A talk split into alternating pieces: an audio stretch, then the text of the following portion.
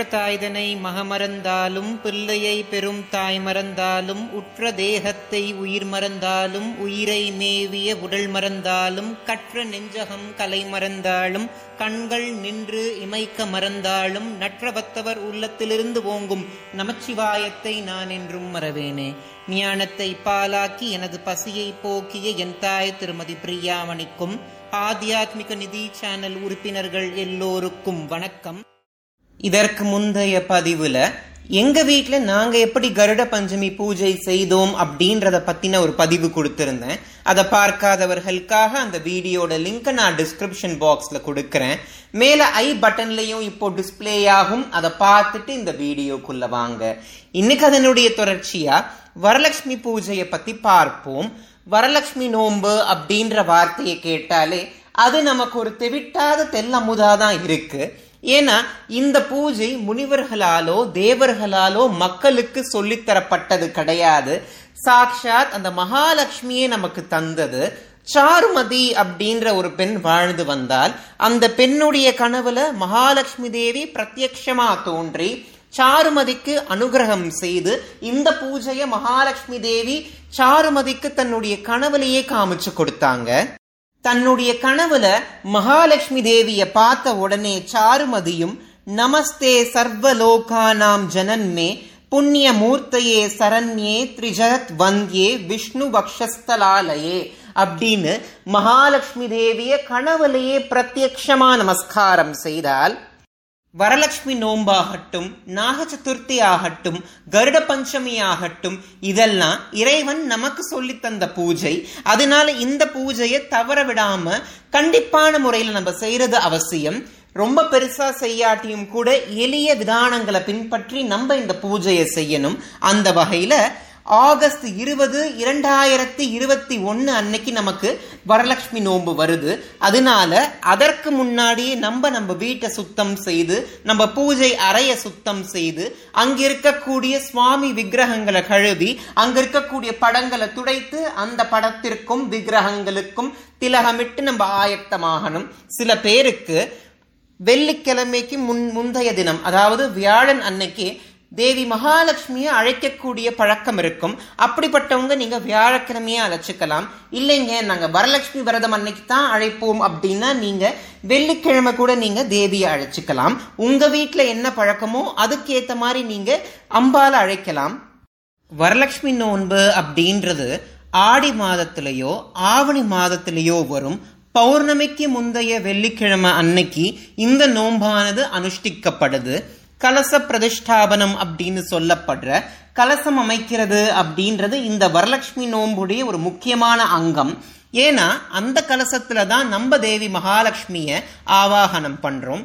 கலச பிரதிஷ்டாபனம்னா என்ன அதை எப்படி பண்ணணும் அப்படின்றத பத்தி இப்போ பார்ப்போம்.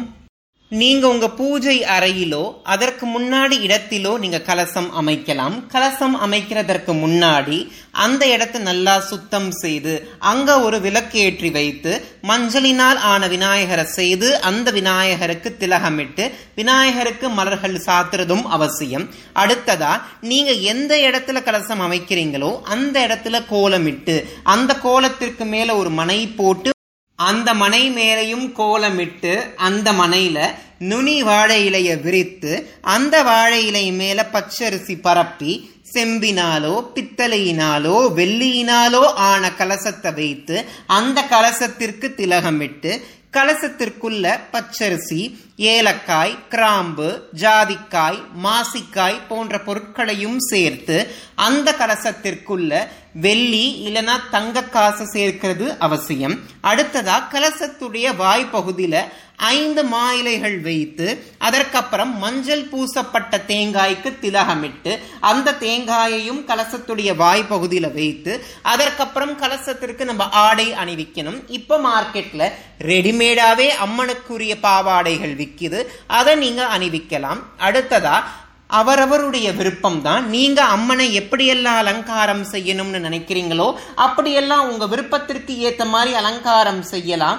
அம்மனுக்கு நகைகள் அணிவிச்சு அம்மனுடைய திருமுகம் இருந்துச்சுன்னா அந்த திருமுகத்தை நீங்க தேங்காயில கட்டி அம்மனுக்கு அலங்காரம் செய்யலாம். அடுத்ததா இந்த கலசத்தை உங்க வீட்டு வாசல்ல வைத்து தூப ஆராதனை தீபாராதனை காமிச்சு நெய்வேத்தியம் படைச்சு நீங்க அம்மனை உங்க வீட்டுக்குள்ள அழைக்கலாம் அடுத்ததா நீங்க வரலட்சுமி விரத நோன்ப செய்யறதற்கான ஆயத்தங்களை செய்து நீங்க பூஜைய ஆரம்பிச்சிடலாம். எப்பையும் போல நம்ம விநாயக பெருமான வழிபாடு செய்யணும். நிறைய பேருக்கு விநாயகப் பெருமான வழிபடுறதுல ஒரு சந்தேகம் இருக்கு.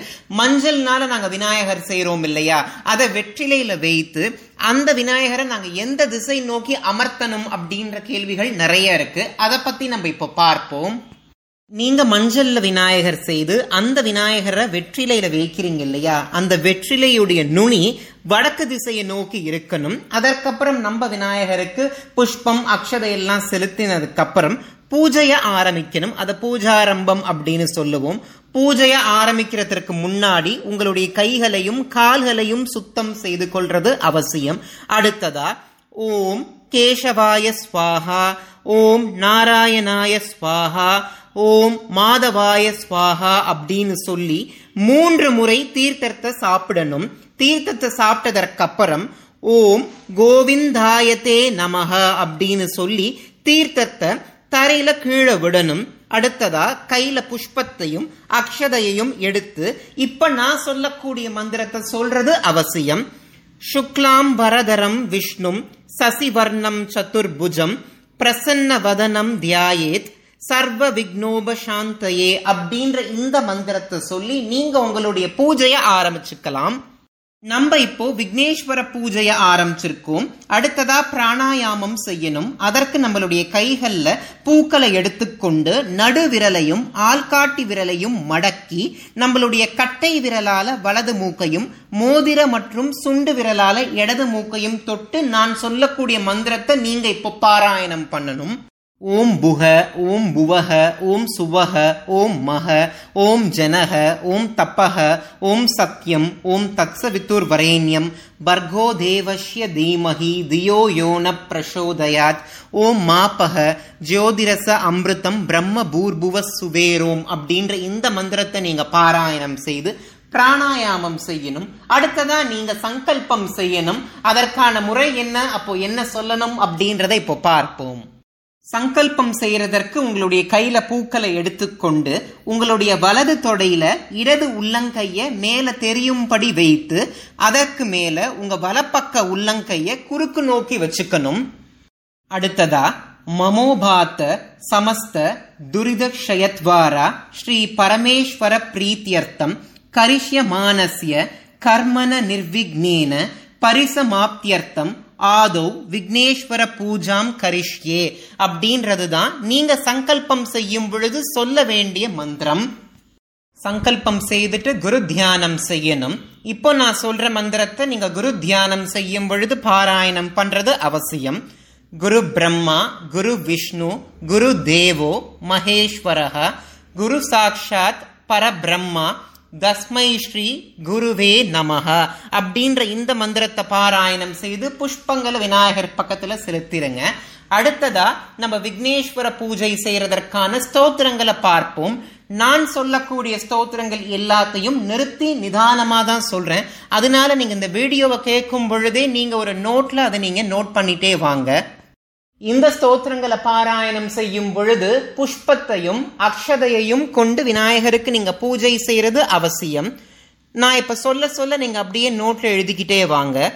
ஓம் சுமுகாய நமக ஓம் ஏகதந்தாய நமக ஓம் கபிலாய நமக ஓம் கஜகர்ணகாய நமக ஓம் லம்போதராய நமக ஓம் விகடாய நமக ஓம் विघ्नराजाय नमः ॐ गणाधिपाय नमः ॐ धूमकेतवे नमः ॐ गणाध्यक्षाय नमः ॐ बालचन्द्राय नमः ॐ गजाननाय नमः ॐ वक्रदुण्डाय नमः ॐ शूर्पकर्णाय नमः ॐ हेरम्बाय नमः ஓம் ஸ்கந்த பூர்வஜாய நமக அப்படின்ற இந்த பதினாறு மந்திரத்தையும் சொல்லி ஓம் மகா கணபதையே நமக நானாவத பரிமள பத்ர புஷ்பானி சமர்ப்பயாமின்னு சொல்லி நீங்க கையில வச்சிருந்த பூக்களையும் அக்ஷதையையும் விநாயக பெருமான் கிட்ட நீங்க சேர்த்துடுங்க.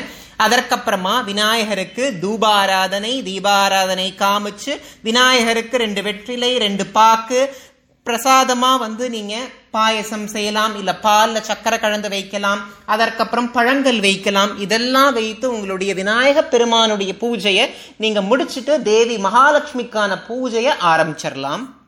வரலட்சுமி தேவிக்கு பூஜை செய்யறதற்கு முன்னாடி தியானம் செய்யணும். அதாவது நீங்க வரலட்சுமி தேவியை உங்களுடைய சிந்தையில நிறுத்தி தேவியுடைய பூஜை எந்த ஒரு தடையும் தடங்களும் இல்லாம நடக்கணும் அப்படின்னு நினைச்சு மனசுக்குள்ளேயே நீங்க வரலட்சுமி தேவிக்கு தியானம் செய்யணும். தியானம் முடிச்சதற்கப்புறம் அதாவது உங்க மனசுல நீங்க தேவியை நிறுத்தினதற்கப்புறம் உங்கள் உங்க உங்கள் உங்க பூஜை அறையில நீங்க அமைச்சிருக்கக்கூடிய கலசத்துல தேவி ஆவாகனமாகணும் இல்லையா?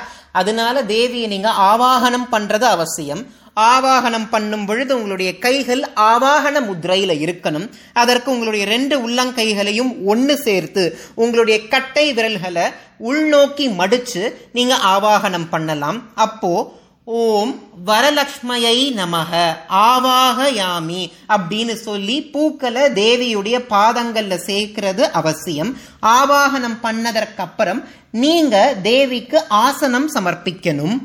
அதாவது ஆவாகனமான தேவிக்கு அமர்றதற்கு இடம் கொடுக்கணும். அதைத்தான் நம்ம ஆசனம் அப்படின்னு சொல்லுவோம். அதற்காக உங்களுடைய ரெண்டு உள்ளங்கைகளையும் ஒன்று சேர்த்து அதில் பூக்களை வைத்து கொண்டு ஓம் வரலக்ஷ்மையை நமக. ஆசனம் சமர்ப்பயாமின்னு சொல்லி தேவியுடைய பாதங்கள்ல அந்த பூக்களை நீங்க சேர்க்கிறதும் அவசியம். அடுத்ததா பாத்தியம் அதாவது தேவி இப்போ அமர்ந்திருக்கிறாங்க. அவங்களுடைய திருப்பாதங்களை கழுவுறதற்காக அவங்களுக்கு நீர் கொடுக்கணும். அதைத்தான் பாத்தியம் அப்படின்னு சொல்லுவோம். அதற்கு ஓம் வரலக்ஷ்மையை நமக.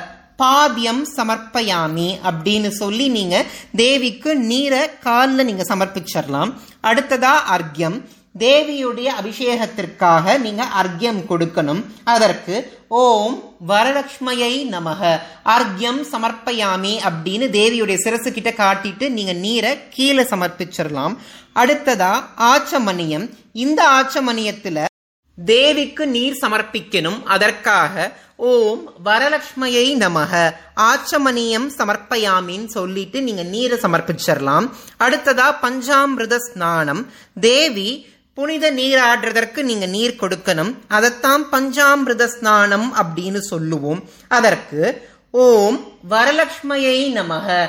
பஞ்சாமிரத ஸ்நானம் சமர்ப்பயாமின்னு தேவிக்கு நீரை நீங்க சமர்ப்பிச்சிடலாம் அடுத்ததா ஸ்நானம். இந்த ஸ்நானத்திலையும் நீங்க தேவிக்கு குடிக்கிறதற்காக நீர் கொடுக்கணும். அதற்காக ஓம் வரலக்ஷ்மையை நமக. ஸ்நானம் சமர்ப்பயாமின்னு நீர தேவியுடைய பாதங்கள்ல சமர்ப்பிக்கிறதும் அவசியம். அடுத்ததா தேவிக்கு வஸ்திரம் கொடுக்கணும். இதற்கு தேவி வந்து குளிச்சுட்டாங்க. அடுத்ததா தேவிக்கு வஸ்திரம் கொடுத்து அவங்களுக்கு அலங்காரம் செய்யணும் இல்லையா? அதனால ஓம் வரலக்ஷ்மையை நமக. வஸ்திரம் சமர்ப்பயாமின்னு சொல்லி தேவிக்கு புது துணியை நீங்க சமர்ப்பிக்கிறது அவசியம். அடுத்ததா தேவி அலங்காரம் செய்யறதற்கு நகைகள் அணிவிக்கணும். அதற்காக ஓம் வரலக்ஷ்மையை நமக. ஆபரணம் சமர்ப்பயாமின்னு சொல்லி நகைகளை தேவிக்கு அணிவிச்சிருங்க. அடுத்ததா கந்தம் சமர்ப்பிக்கணும் சந்தனம் இருக்கு இல்லையா அதை தேவிக்கு சமர்ப்பிக்கணும். அப்பதான் தேவியுடைய திருமேனி முழுக்க நறுமணம் கமழும். அதனால ஓம் வரலக்ஷ்மையை நமக. கந்தம் சமர்ப்பயாமின்னு சொல்லி சந்தனத்தை தேவிக்கு சமர்ப்பிச்சிருங்க. இதற்கப்புறம் மகாலட்சுமியுடைய அஷ்டோத்திரங்கள் மகாலட்சுமியுடைய நூத்தி எட்டு போற்றிகளை பாராயணம் செய்யலாம். இல்லைன்னா கனகதாரா ஸ்தோத்திரம் பாராயணம் செய்து நீங்க மகாலட்சுமி தேவிக்கு பூக்களால் அர்ச்சனை செய்யலாம். தேவிக்கு என்ன பூக்களால் அர்ச்சனை செய்யலாம்? என்ன மாதிரியான மலர்கள் சாத்தலான்ற கேள்வி இருக்கும். தேவிக்கு தாமரை புஷ்பங்கள் தாழம்பூ வில்வ மலர்கள். வில்வம் அப்படின்றது சிவபூஜைக்கு உகந்ததா இருந்தாலும் வில்வத்துல தேவி மகாலட்சுமி தான் வாசம் செய்கிறாள். அதற்கப்புறம் மருதாணி அதற்கப்புறம் நீங்க தேவிக்கு அரளி புஷ்பங்கள் மல்லிகை பூக்கள் துளசி இதால எல்லாம் தேவி அலங்காரம் செய்து தேவிக்கு பூஜை செய்யலாம். தேவியுடைய அஷ்டோத்திரங்களை பாராயணம் செய்துட்டீங்க அப்படின்னா தூபாராதனை தீபாராதனை தான். அன்னைக்கு தேவிக்கு பிரசாதமா நீங்க கொழுக்கட்டை படைக்கலாம் பாயாசம் படைக்கலாம். உங்களால் அன்னைக்கு என்னெல்லாம் முடியுமோ அதெல்லாம் செய்து பல வகைகள் அந்த பழங்கள் எல்லாத்தையும் வைத்து நீங்க தேவியுடைய பூஜையை நிறைவு செய்துக்கலாம். அடுத்ததா நோன்பு கயிறு இந்த நோன்பு கயிறு அப்படின்றது தேவி மகாலட்சுமிக்கு ஒரு நோன்பு கயிறு நீங்க சமர்ப்பிக்கணும். அடுத்ததாக உங்கள் வீட்டில் எத்தனை பெண்கள் இருக்காங்களோ அத்தனை பெண்களுடைய அடிப்படையில் நீங்கள் இந்த நோன்பு கயிறு செய்துக்கலாம். நோன்பு கயிறு அப்படின்றது இந்த வரலட்சுமி பூஜைக்கு ஒன்பது நூல்களை ஒன்று சேர்த்து ஒன்பது பூக்களை அந்த நூல் மேலே வைத்து ஒன்பது முடிச்சுக்கள் இட்டு அதில் மஞ்சள் தேய்த்து நீங்கள் நோன்பு கயிறை தயார் செய்து உங்கள் பூஜையில் வைக்கணும். மகாலட்சுமியுடைய அஷ்டோத்திரங்கள் சொல்லும் பொழுதே நீங்கள் அந்த நோன்பு கயிறுக்கும் பூஜை செய்து பூஜை முடிஞ்சதற்கப்புறம் அப்புறம் உங்களுடைய கணவருடைய கையால நீங்க அந்த நோன்பு சரடை நீங்க கட்டிக்கலாம்.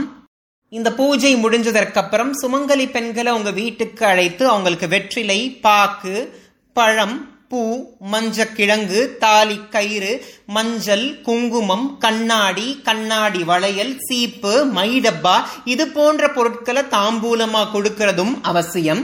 அடுத்ததா நீங்க இந்த பூஜையை மூன்றாவது நாள் கழிக்கும் பொழுது புனப்பூஜை செய்யணும். புனர்பூஜை அப்படின்ற போதும் நீங்க மகாலட்சுமி தேவிக்கு முன்னாடி விளக்கேற்றி வைத்து மகாலட்சுமி தேவிக்கு பூவை அணிவிச்சு ஒரு மகாலட்சுமி அஷ்டோத்திரம் சொல்லி நீங்க மகாலட்சுமி தேவிக்கு நன்றி சொல்லி நீங்க தூபாராதனை தீபாராதனை காமிச்சு நெய்வேத்தியம் படைச்சு அதற்கப்புறம் நீங்க கலசத்தை பிரிச்சிடலாம் இந்த வீடியோல நான் சொன்ன தகவல் உங்களுக்கு பிடிச்சிருந்துச்சுன்னா ஆத்தியாத்மிக நிதி சேனலை சப்ஸ்கிரைப் பண்ண மறந்துடாதீங்க இதற்கு முந்தைய பதிவுகளை நீங்க பார்க்கலனா நம்ம சேனல்ல ஹிந்து தர்மா அப்படின்ற பிளேலிஸ்ட் இருக்கும். அதை பார்க்காதவர்களுக்காக அந்த வீடியோட லிங்கையும் நான் டிஸ்கிரிப்ஷன் பாக்ஸ்ல கொடுக்கறேன். அதை பார்த்துட்டு உங்களுடைய கருத்துக்களை கமெண்ட் செக்ஷன்ல எனக்கு தெரியப்படுத்துங்க. இனி வரக்கூடிய நாட்கள்ல நீங்க ஆத்தியாத்மிக நிதியோடு இணைந்து ஆதியும் அந்தமும் இல்லாத இறைவனுடைய பெருமைய பரமானந்தம்னு உணர்ந்து அதில் லயித்து இறைவனுடைய திருவடி அப்படின்ற அணையா விளக்க நீங்க அடையணும் நான் கேட்டுக்கிறேன். தேவி முப்புரையுடைய ஆசிர்வாதத்தோட உங்க மூலாதாரத்தில் இருக்கக்கூடிய குண்டலினி சக்தியானது மேலெலும்பி அது சகசிரதரத்தை அடைஞ்சு ஞானமானது உங்களுக்கு உண்டாகணும்னு நான் பிரார்த்தனை செஞ்சுக்கிறேன். இந்த வீடியோ பார்க்குற உங்களுக்கும் உலக மக்கள் எல்லோருக்கும் இந்த நாள் இனிய நாளா அமையட்டும்.